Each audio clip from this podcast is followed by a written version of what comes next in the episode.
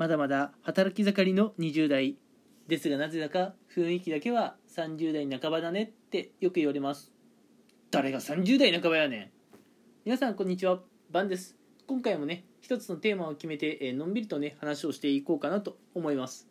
で今回の話なんですけれどもあのーちょっとね今日私一日、まあ、会社で仕事をしていて、まあ、ふとね思ったことがあるのでそいつについてね話をしていこうと思うんですけどはて一体何を思ったのかっていうとですねうん。まあ、正直あの会社とか学校で一日過ごしていてどうしても眠くなる時ってありません？どうしても眠くなる時俺あるんですよ。でそれが今日実にまさに今日だったんですよ。うん。もう午後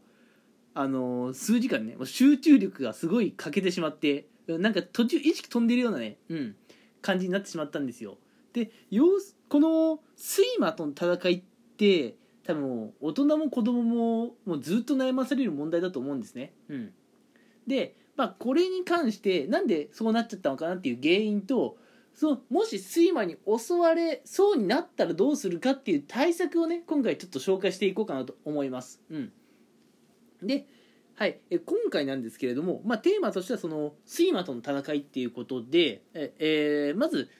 なんでなんですね。あのそんな風になっちゃったのかな、うん、なんでそんな日中眠くなっちゃったのかなっていうとまああの簡単に言って私の場合は昨日は睡眠不足だったんですね、うん、睡眠時間が全然足りなくて、うん、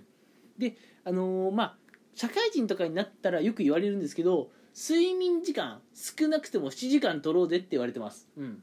で日本はねあのテレワークテレワークって言いながら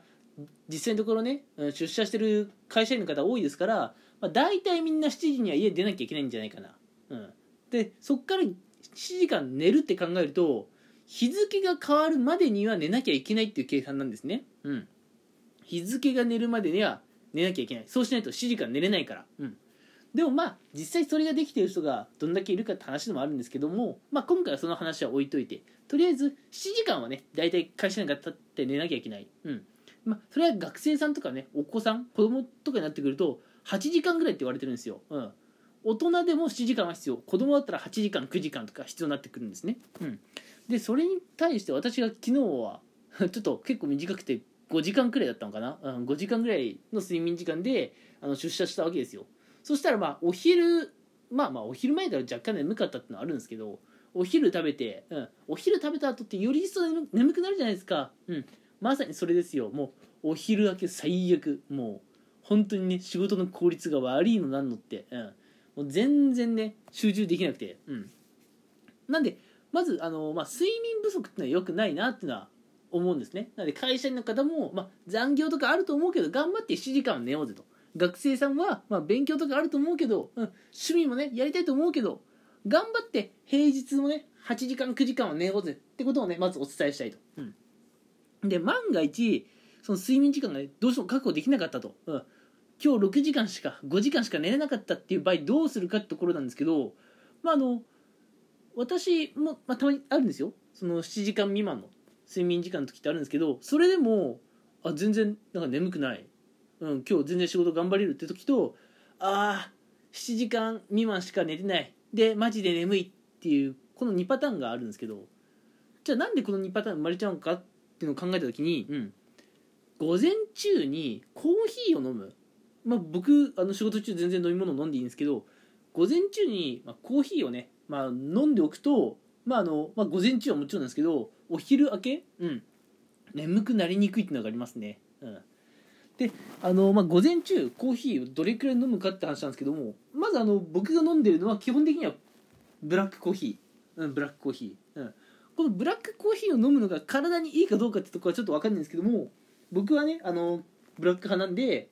あのコーヒーはもう基本的にブラックしか飲まない。たまにカフェオレとか飲むけどね基本的にコーヒーはブラック。で7時間未満の時は睡眠時間がね7時間未満の時はまあ午前中、うん、もうそれこそ朝の会議終わったらすぐにもうコーヒーをちまちまちまちま飲み始めて。であのよくまあコンビニとか行ったらねジョージアのブラックコーヒーとかあるじゃないですか、まあ、別にジョージアじゃなくてもいいですけど。でそれが大体どれくらいかな？あれ5600ぐらいありますよね。うん5600ぐらい。それをまあ飲み切らなくてもいいんですよ。なんで大体300から400くらい。うんペットボトルの半分くらい、うん、を、まあ、午前中に飲めればまあ、午前中はそうなんですけどあの午後一。要するにお昼食べ終わって、うん。まあ、あの午後のねお仕事とかあるいは午後の授業が始まった時、うん、その時にね睡魔がやってこないなっていうのがここ最近ちょっと僕のね体験として分かったんですよ。でちょっとこれあのおまけの話なんですけど僕学生の頃って全然コーヒー飲まなくて飲んだとしても休日平日のねましてや学校行ってる時間にそんな コーヒーなんてなんかちょっと変にかっこつけてるっぽいじゃないですか。あの高校生が日中からコーヒー飲んでるなんて。僕はもう高校時代なんかはポカリスエットアクエリアス双剣ビチャその辺しか飲んでなかったんで、うん、あの学校生活中にコーヒー飲むなんてことなかったんですけどまあ眠いっすね。まあ眠い。8時間寝れなかった時は、うん、もう寝てた。授業中。まあ8時間そもそも寝ろよって話したんだけどやっぱどうしてもそういうことできない時あるじゃないですか。学生ってね。あのテスト前だとか。ちょっとあのー深夜アニメにハマっちゃってとか。あるじゃないですか。どうしてもねやっぱ仕方ない。うん。でそういった時はちょっとねうんこう背伸びしてんなって思われるかもしれないけどあのコーヒーをね飲むことをちょっとおすすめします。っていうかあの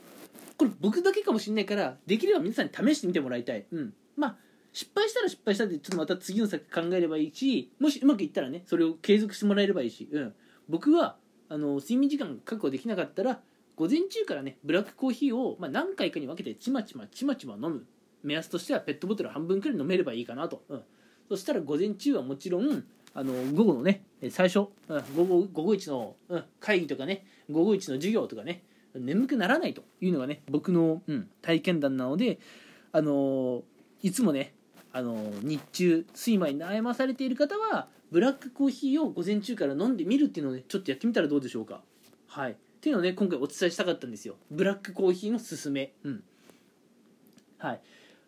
まあブラックコーヒーちょっと苦いからね、うん、まずコーヒーに慣れてないって方は今いきなりブラックじゃなくてもいいと思うけどまあ僕は、うん、ブラックできればおすすめします、うん、っていうのもねブラックじゃないやつカフェオレとか、まあ、カフェオレってそもそもコーヒーなのか分かんないですけど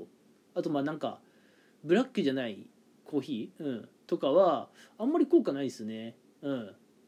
ちょっとだから僕はもうブラック飲むならブラックコーヒー一択なんですけどそれを午前中から飲んでみてはえどうでしょうかというところですね。はい。えー、てな感じで今回は、うん、まず、あの睡魔と戦うために、まあ、会社員大人でも、まああの7時間寝ましょうって子供だったらなおさら8時間9時間寝ましょうね。って話です。でもしそれができなかったらありますよね。うん。仕方ない、うん、だってもう気づいたらもう8時間とか寝れない時間になっちゃったとかあるじゃないですか。でそういった時は、まあ、あの朝ね学校とか会社に行く途中でちょっと寄り道してねコンビニあるじゃないですか。そこでまああの挑戦できるならブラックコーヒー、うん、まあ無理にブラックじゃなくてもいいですけどちょっとコーヒーを買ってそれをまあ午前中から何回かに分けてちまちまちまちま飲んでみる、うん、これをやってみるだけで睡魔、うん、勝てると思うんですね、うん、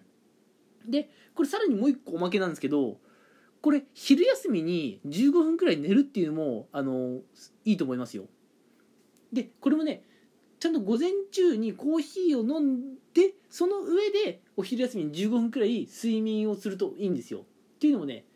コーヒーを飲まずにお昼に寝ると寝すぎる可能性があるんですね、うん、なんで寝すぎて気づいたらもうなんか昼休み終わってるだとかあるいは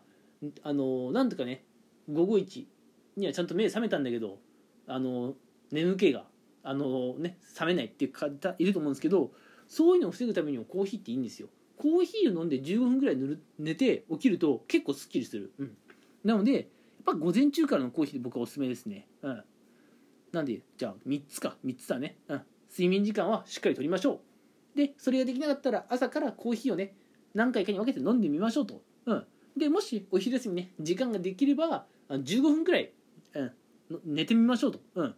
こういったことができれば日中ね睡魔に負けることはないと思います。はいというような感じで今回は、えー睡魔にね、えー勝つための方法っていうのを、えーお話ししていきました。これねあのみんながみんなうまくいく方法じゃないと思うのでぜひ1回か2回試してみて自分に合ったら今後もねこの方法を継続してみてはどうでしょうか。